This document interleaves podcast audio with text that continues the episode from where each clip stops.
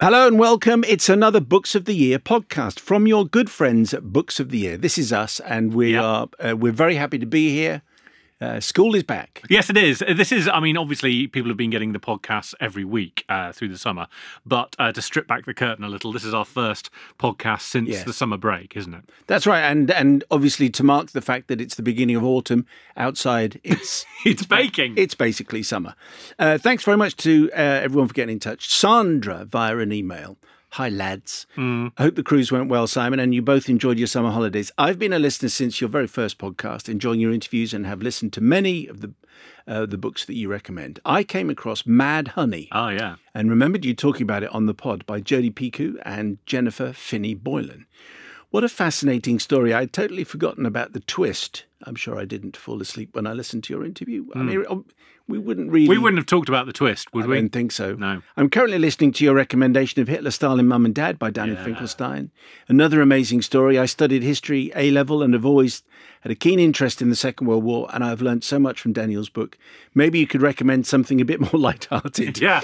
Uh, next, says Sandra. I mean, and I have heard very good things, particularly about the. I mean, the book is amazing, but Daniel reading the book is. I find it very engaging anyway. Yeah. So that would be uh, that's a very good audio book to have. Something lighter than I mean, pretty much everything is lighter.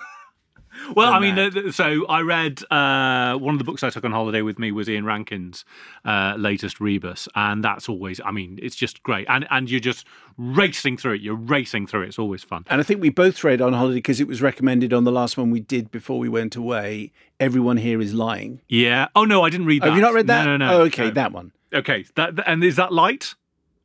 Well, it's about a kid that's gone missing. Okay, so no.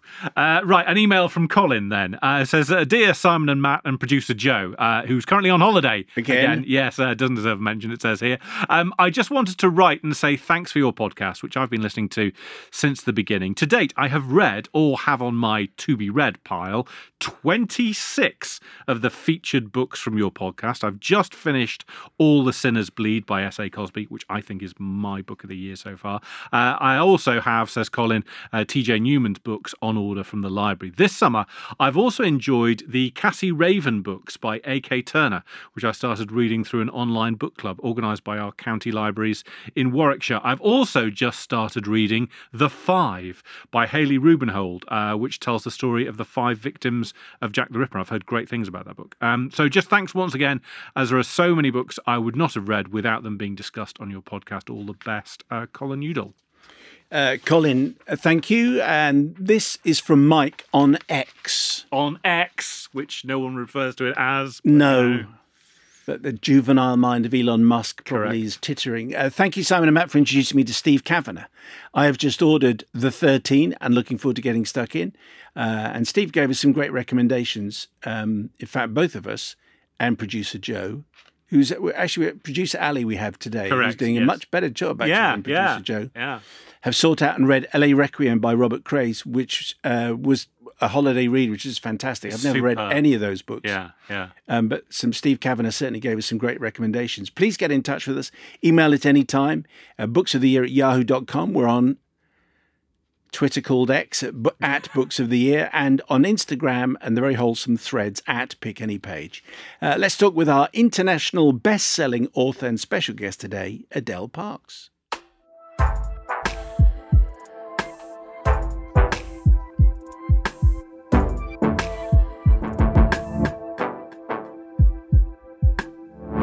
Okay, Books of the Year. Adele Parks is back. There is another Adele Parks book. That's why she's back. And it's called Just Between Us. Hello, Adele. Hello. How are you? I'm fabulous. How are you? Yes, uh, good, thank you. Have you had a tip top summer? Uh, Do you know, I think my summer's just vanished. I don't think I've had a summer. Everyone feels like that because this is the first day we've had any sun. Um, and I've been launching and I've been busy and I uh, produced a film. So, no, I haven't had any summer. but it's been fun. It's been productive. So, producing a film has meant what? Um, well, during lockdown, I pitched um, some of my books to a producer and thought, well, let's see. And he optioned four of them. And then I worked with him finding um, a scriptwriter. And then I worked with the scriptwriter on the script. And then there's all sorts of, and I'm sure you guys already know all this, there's all sorts of hoops you have to run jump through hoping to get a director and then cast and then hoping somebody will put some money behind it. And then very suddenly in may we got the green light and we started filming at the very beginning of june because we were trying to get it done before the strike which we did. And last night i saw the director's cut. Wow. i know. So it's been the So busiest Which summer. which story are we talking about? that was an mm. old one actually. It's called the image of you So, and you've seen the director's cut. Yes. So it's done and dusted. No, not sorry, uh, not done and dusted. Um, the director's cut is still quite some way away. They still haven't done this. You put special effects on, music. There'll be, you know, um, notes back. That's why we were given it to do some notes um, on what we think could be faster, what might work, where the story's held together, where it hasn't. And is this for TV or is it for Film. cinema? Cinema. I mean, it will be streamed, but a the first release is a theatre release. Ooh. I know. yeah. Well, we hope. Let's see. Unless you know, by the time we put the, all the special effects on and the the music on, and they go, no, it's all right. A, lo- a lot of writers that we get in sometimes have their work uh, optioned for movies, but I think you're the first who's come in and said that they've had such a hands-on role in that because a lot of them just say, "Yeah, the movie," it's, and that they're, they're the experts. They're going to deal with it. I'm not going to be involved at all. But you've clearly been. I think that is the normal uh, route, and that is the route I have with a number of my options. Um, this is the first one that's been made, though, and actually, the producer pointed out to me that nobody's ever going to care as much as I do um, to to get that green light. And then once you get the green light, it's over to the creatives. You know, it is over to the the cast and the director. Um, y- you know, you've I'd taken it so far, and obviously, I'm not saying oh I produced it on my own by a long shot. It was actually phenomenal for me because I learned. I was learning something, you know, quite late late on in life after I've you know de- developed one career which I love and is my main career but I did feel ready to learn something else. And um and and this has been terrific. And it got me through I know it all seems ancient now but it got me through lockdown because it kept me really busy. Um and I was constantly zooming with the writer and he's in Hollywood and uh, constantly zooming with the the, what I call the real production team, the people I was learning Yeah, from, you know. So yeah, I mean, lockdown will come into our conversation about your book in just a moment. But um, did you find well? Okay, what what essentially did you find the difference between writing a script for a movie and writing a script for a book? Well, they, I didn't write the script. Um, a chap called Chris Silverstone wrote the script, um, and I polished the script and worked with him. And he is incredible and very open and, and very cooperative. But I just did not have the confidence to write a script. Before I wrote my novel, my very first novel, I think I'd read, I don't know, thousands of books. I don't think that's an exaggeration. I think from childhood to sort of, you know, 30 year old when I wrote my first book, I had read thousands of books. I had read precisely zero scripts when I started on this process. So I'm just underqualified. There would be no way I'd be the right person for that. And Chris has written a number of scripts and um, has been produced and, you know, has, has got films out there. So uh, what I think I brought to it was the things I love doing in my books. I brought the sort of background to the characters and the character development and sort of the nuance of their speech. Um, but for for the structure, which is very tight, film structure is very tight. It's sort of if it's a, a one page is a minute on screen, so there's only so many pages you're allowed. Um, you, you know, it's not a big budget film, so we were keeping an eye on locations, how that would all work out. So there was a lot of different things to think about, and it's very different to the book, um, which we agreed up front because the book that it happens to be was a bit of a hybrid. It was when I was moving out of romance into thrillers, and I think as a book that worked, but I couldn't see how that was going to work as a film because I couldn't see what genre we'd market it in, and um, so I campaigned quite heavily for it to be a straight-on thriller because all my others are now full-on thrillers, um, and that's where we went. So yes, if you've re- even if you've read the book, it's going to be different because it's a very different ending. Okay, uh, very interesting, and also because, and in this book and all your books, there are point of view characters. We hear what they're thinking. Yes. We hear the interior monologue in the script for a, for a movie. None of that. No, no, and it- there's got to be. I mean, you do depend on the genius of the talent, and what they are conveying. Um, we had we have really great talent. Uh, Sasha Pearson and um, pa- Parker, uh, really fantastic. And they did pull out the nuance, but they wanted to talk all the time about the background and they did read the book and, you know, know where they were coming from. We, we talked recently about Cillian Murphy in Oppenheimer Mm. and how much he has on his he close up on his face, and if you're seeing it in an IMAX, that's a very big face. So much portrayed in Yeah. you can kind of see what he's thinking because he's so expressive. Yes. You're going to need that. You, you? yeah, you absolutely are. There's just a sort of a change in the eye, isn't it? A, a slight fraction of the eyebrow, a quiver under the eye. Yeah, it's the the talent to hold it together. Anyway, thanks for coming in. And Yeah, should I talk about the book I'm here to oh talk yeah, about? yeah, yeah. Sorry. But anyway, but that's but that's very that's Very exciting. That's very exciting. Anyway, so the new book is just between us, which is um, talk about a hybrid. It's a standalone book and a sequel. So there you go. I know, I know, just because I like to confuse my life. So life. just explain explain where it is and how it sits. yeah, so Oh, hang on. Now Matt needs to describe the cover. Oh yes. Um, so me, I- um, we need to get into into the mood here. Okay, so uh, the front cover, uh, two uh, main colours are going to jump out at you yellow and blue. And uh, it's sort of quartered, though it's not quite quartered. Um, so in the top right hand corner, we've got the uh, rear view of a woman looking out. Uh, to sea, maybe over a cliff edge. Uh, no spoilers. Um, uh, but uh, uh, her is being blown by the wind, and then uh, bottom left hand corner is a reflection of her, and then the rest of the page is taken up with what I would. I, I think that's sort of the, a, a rolling sea at night. Am I right? Sort of Yes. dark, dark blue, Yes. and then uh, just between us is in big, bold yellow uh, letters in the middle, but at the top lost missing murdered question mark and both her husbands are suspects uh, adele parks the sunday times number one bestseller at the bottom and lisa jewell says masterfully executed her best book yet There you go. So that's so that's why I interrupted you because that's um, a good cover description. yeah, I it it love is that. There go. absolutely. People need to know exactly what's on the cover. So let's back back back to that question. Standalone, but a follow up. Yes. So I do not presume that people have read anything else of mine when they come to my work. I mean, I would really hope.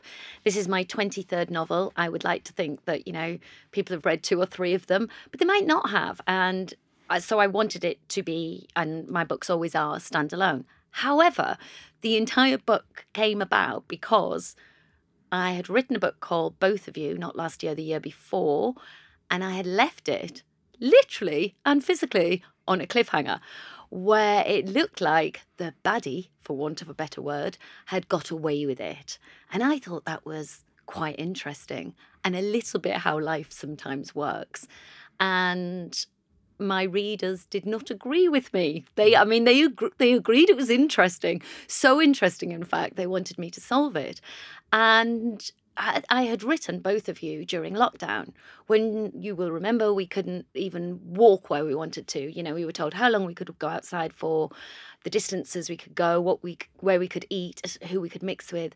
So I purposely left this book with a level of control with my readers because I felt we were starved of control. And I thought the very optimistic types might think, well, that baddie will be caught and the X, Y, and Z will happen. Realistic might think, oh, they might get away with it. Pessimistic think, yeah, they definitely will get away with it, and everybody else is dead. You know, the, there are there's a, a grade, there's a range.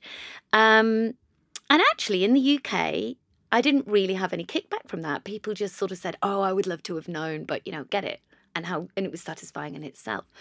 I published in America, and in America, I got probably about a thousand emails or messages or, you know, just Instagram comments saying, "No, there is a follow up. Clearly, you can't leave it there." And I thought that was very interesting about our different way of reading, perhaps culturally. But also, let's be honest, I looked at that and thought, well, there's a market. So um, I thought I will give you the answer. Maybe I haven't finished. And my sister actually very much wanted me to solve it for her. And since I've been telling my sister stories since I was five year old, I do as I'm told when she asks. So I wrote a sequel in so much as this book starts with a woman has already gone missing. The first book is about that woman going missing. Who is she? Where could she have possibly gone? This book we she's gone. We there is nobody. She's already, but she's gone. So we think she might be dead. She's certainly missing. She could, I suppose, she could be lost, and she has left behind two husbands because she's a bigamist. And that's what's interesting about her. So we discovered she was a bigamist in book one. In book two, we see the consequences of her actions via the friends and, and uh, two families she's left behind. Because in most cases, when there's a missing person or a, or a murder, the husband is looked at, very scrutinized, and he's often responsible. And in this case, there are two husbands. And the premise is love is just a shiver away from hate. And these two men once loved her intensely. They've been publicly very humiliated. Um, and now they do they hate her? Do they hate her enough to have done away with her? And it's it's that story. Just before we go into those characters, it's very interesting about the, the idea of a cliffhanger. Um, a few years ago, I emailed an editor I was working with at the time, and I said, I've got an ending for this book, and it's a cliffhanger. But books don't finish on cliffhangers. TV does.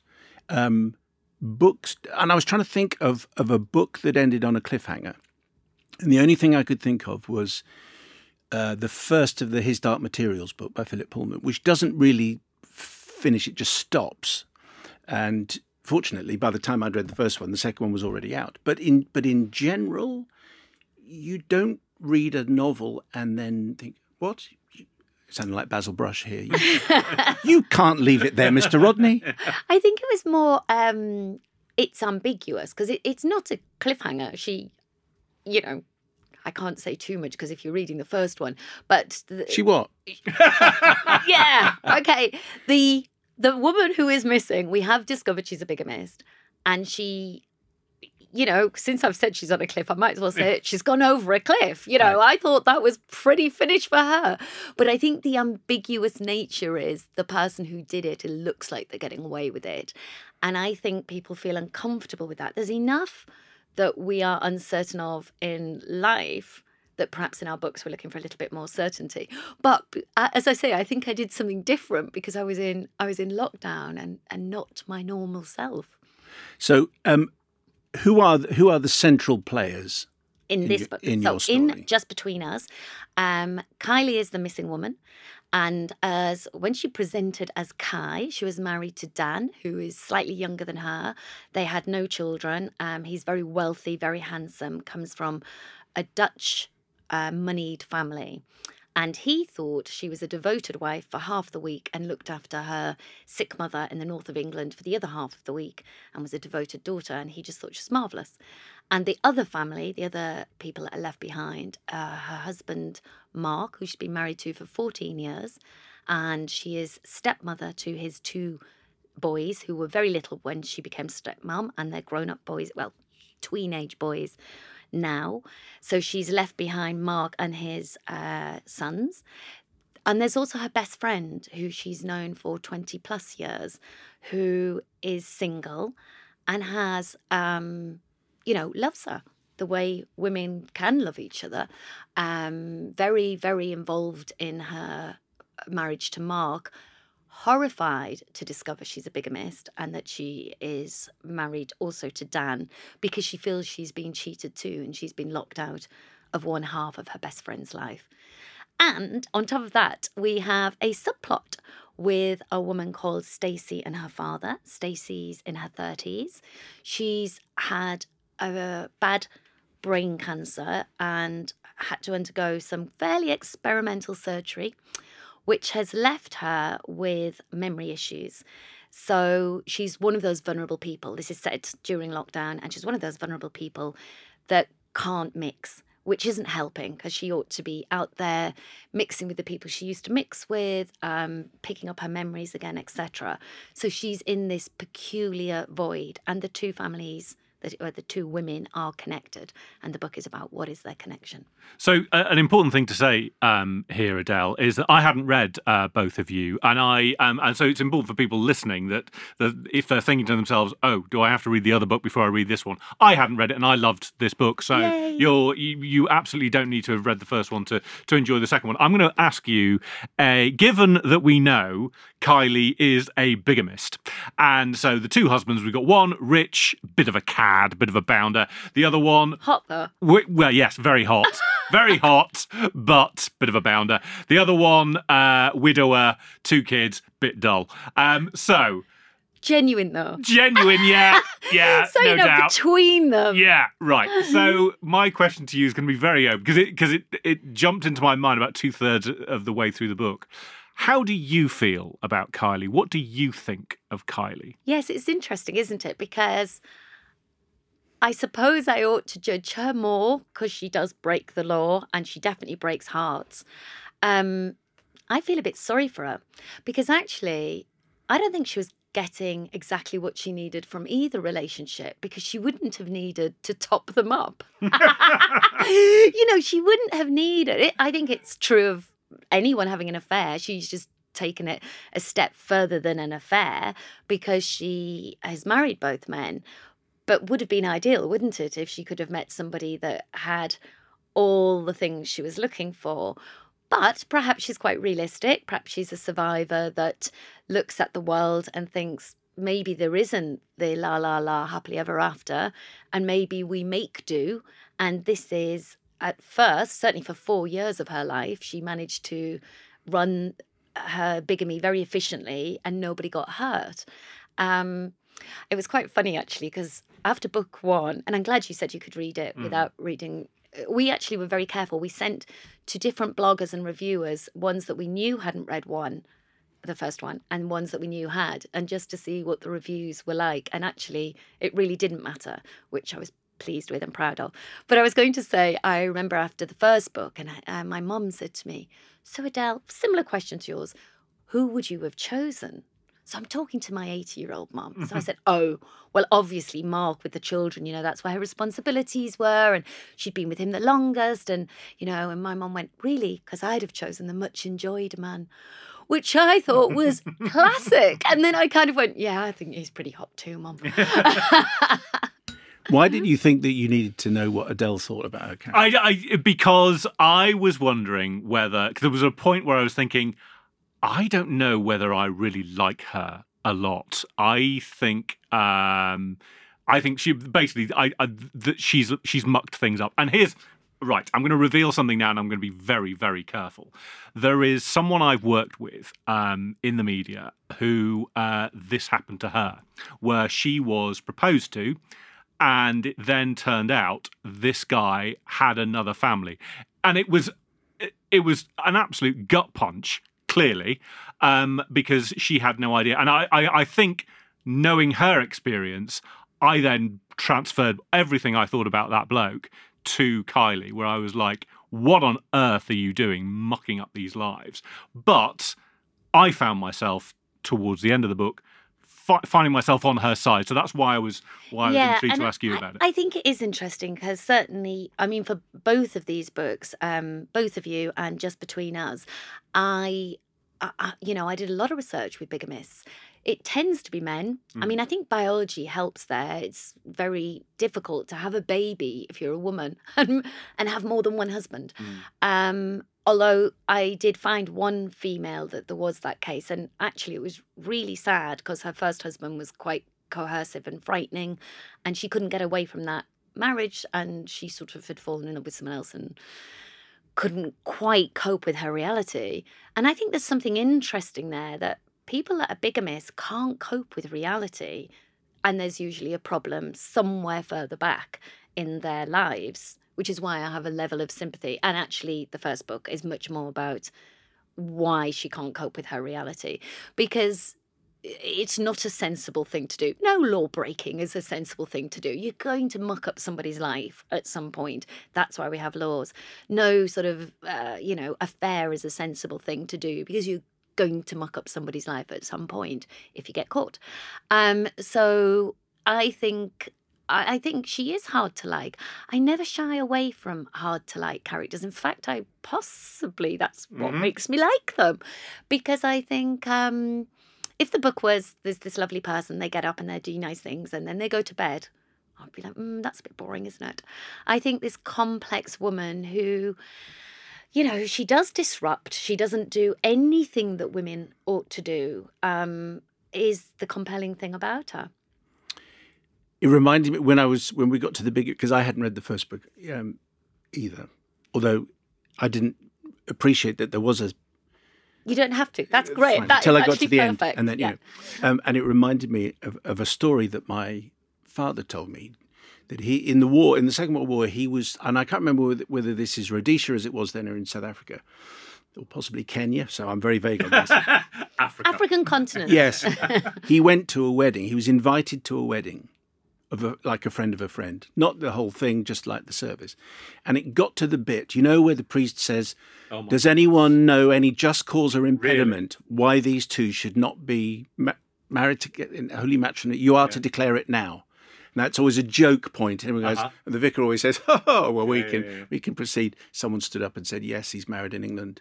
Wow. Wow. One of those kind of, "Oh, that's that's why that bit of the service is there." Well, it is. That is why. I mean, I when I researched it, that is exactly why it's there. Because before there was the internet, it was dependent on like sort of it was like an honesty bar, really. If you take it out, you put the money in, but you know, um, the paperwork wasn't what it was. I mean, I I've been married twenty years. I got married in Vegas. There's a there's a paper I thought certificate. you were going to say 20 times. I was gonna say, wow. just the two.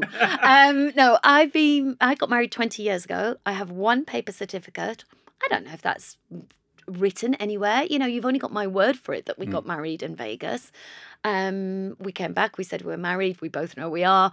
Um, but you know, there are many, many ways of of dodging that particular law. And also, uh, another point. Of course, it's a cultural law because it's law here in Britain and it's the law in most of the Western world, all of the Western world, but it's not law everywhere across the globe. So, Can I ask you about lockdown because it features both in the previous book and very much in uh, in this book. And even though it's incredibly recent history, it was a reminder, just you know, from the early pages, quite how grim life bonkers. was. You know, Absolute and it bonkers. it affects the way all your characters move. It affects the way the police investigate. You know, was there a time when you were writing, maybe particularly the previous book, where you wondered? Because it certainly occurred to me, what is ordinary life like anymore? Because all those ordinary things that your books and everyone else's books are full of, trips to the shops, buying a coffee, getting on a train. They didn't exist, and we didn't it's know really for limiting. certain that it was going to come back. Can I ask you just about writing in lockdown and whether this these books are kind of permanently anchored in the events of 20, 21, 22. Yeah, it's interesting because at the beginning of lockdown, I was beyond jolly, just determined to, you know, British spirit, power through, and kept saying, Well, I can't complain. It's not that different for me because, you know, I'm at home anyway. and I work from home. And then I realized it was very different because the way it is for everybody, because I was dependent on going out, however much I might stay in and stay in my home and write all day. I used to go out in the evenings and see my friends and get uh, input. Um, I was writing both of you during lockdown, the first book, and I hadn't planned for it to be a lockdown book. I had planned the story of bigamy and I had planned the story of a woman being abducted and then them discovering it was one woman married to two people. Um, so that's the story of both of you. That's totally spoilt that for anybody who's tried to read it. Sorry, but anyway, I'm not out talking about that one. Anyway, I remember thinking, why aren't her husbands running up and down the streets, banging on doors? If my husband went missing, I swear I would walk the streets and knock on every door. I just don't know how I would stay, you know. And then lockdown happened, and I thought, ah, well, this could be why. So I then set both of you in lockdown, not planning it.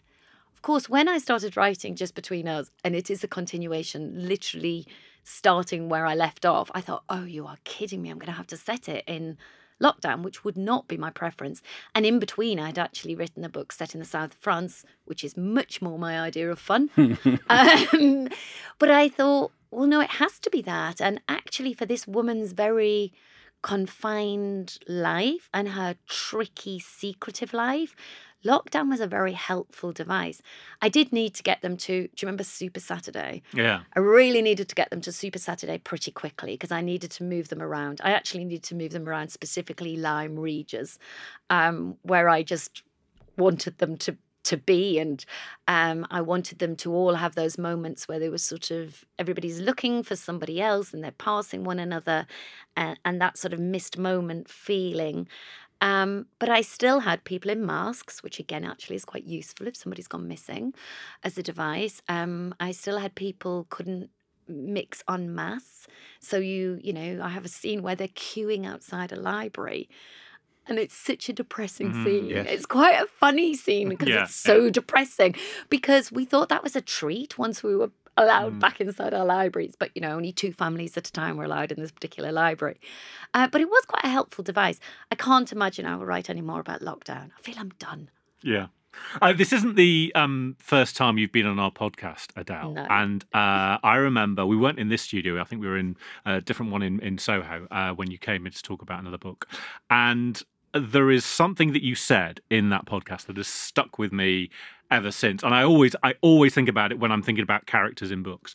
And I had said to you in this interview, I said, I knew that this character was a Baden because he was a man, he was rich, and he was good looking. And I said, in these kind of books, he's always the one you want to look at. And you came back to me straight away and said, maybe in a suspense thriller book, he's a Baden.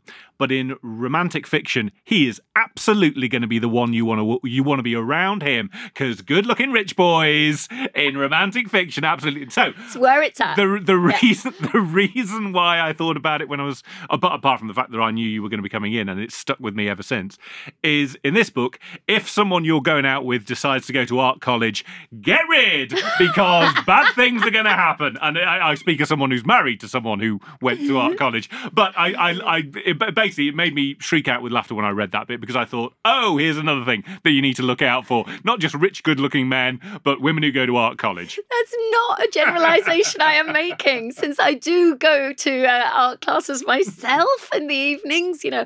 Um, no, I don't think that I'm trying to say anything specific about women that go to art classes.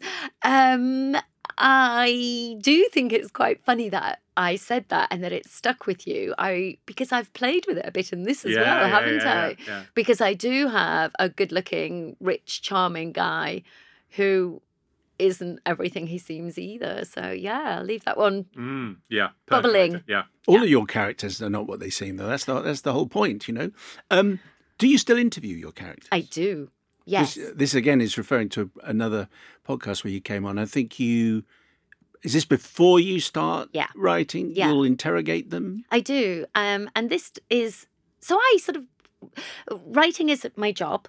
It's a job I love, but I've been doing it for 23 years. And I think when people meet me, they see that I sort of play it down almost. I'm like, oh, yes, I write a book a year. Let's not overtalk it. And then I tell them this story, and they go, "Oh no, you are quite nuts after all, and you are you are actually an old school writer." Because I would say my main one, two, possibly three, but certainly one and two characters. I before I can write about them, I really need to know them inside out. I like to know them as well as I know a good friend. So obviously, I think everyone gets this. If you're plotting, you need to know name, age, gender, probably marital status. Do they have kids? What's the hmm. job? All the all the basic things that you know we might tell someone in the first ten minutes of meeting them at a, a party. But I want to know things like um, what's your first memory? Were you a favoured child? Were you a neglected child? Do if you have children, do you favour one of them yourself? Um, what's the one thing you're most ashamed of? Have you ever stolen anything? So I ask my characters these questions, and some and their voices start coming into my head very much as their own voice. So some of them will turn around and be horrified at the idea that I've said, "Could- "Have you ever stolen anything?" Just sort of blushing, mortified, and then I might sit a bit longer with that and think, "Yeah, but you're lying to me still, aren't you? Because you kind of have. You might be upset about it, but you have done it at some point." And I'll poke a bit more, and I write all of this down, um, and I find it super useful. Not that all of this turns up in my book because that would be a very slow book and it would probably be the same book over and over again. But if ever I'm struggling, I might think, oh, you told me your favourite person in the world was your younger brother. That's who you should have this conversation with then. He's the only person you would tell this to. Um, or, okay, the worst thing you've ever done is X, but now you've done Y. Where does that stack up mm. in your you know your, your shame factor. And i just find it really helpful and comfortable that i know them so well because they will help me then. They'll they'll support my my plot. So do you go back to those notes for this so for just between us you had interviewed a lot of the characters for the previous book. Yes. Do you go back to that just to make sure there's continuity? Yes 100% because if you'd known you were going to write a sequel, you would have planted stuff in the first book, which was then relevant for the second book, but you didn't. No. So write so writing a sequel is not really as easy as it seems because you re- it's a cutoff point. I've read the it's there, it's in print. Yeah. People have read it, they've reacted to it. You can't add anything in.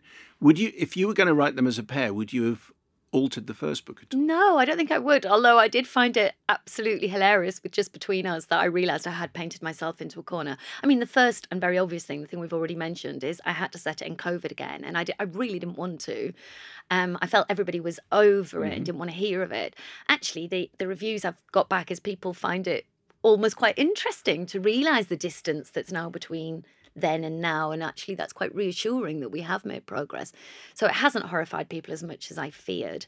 But there were other things like the children were certain ages, and I couldn't get round that. And the houses were in certain geographies, which is a real issue for a COVID set book because people can't move around as much as, you know, we had that mile radius thing that we were only allowed to do. Um, Unless you're in government, obviously. And then you yeah, do what you, like. Just, yeah. yeah. just go and have a party. um, but yeah, so it was just very. I, I had written myself into a corner, but you know, that was really intellectually quite a lot of fun because it set parameters and challenges.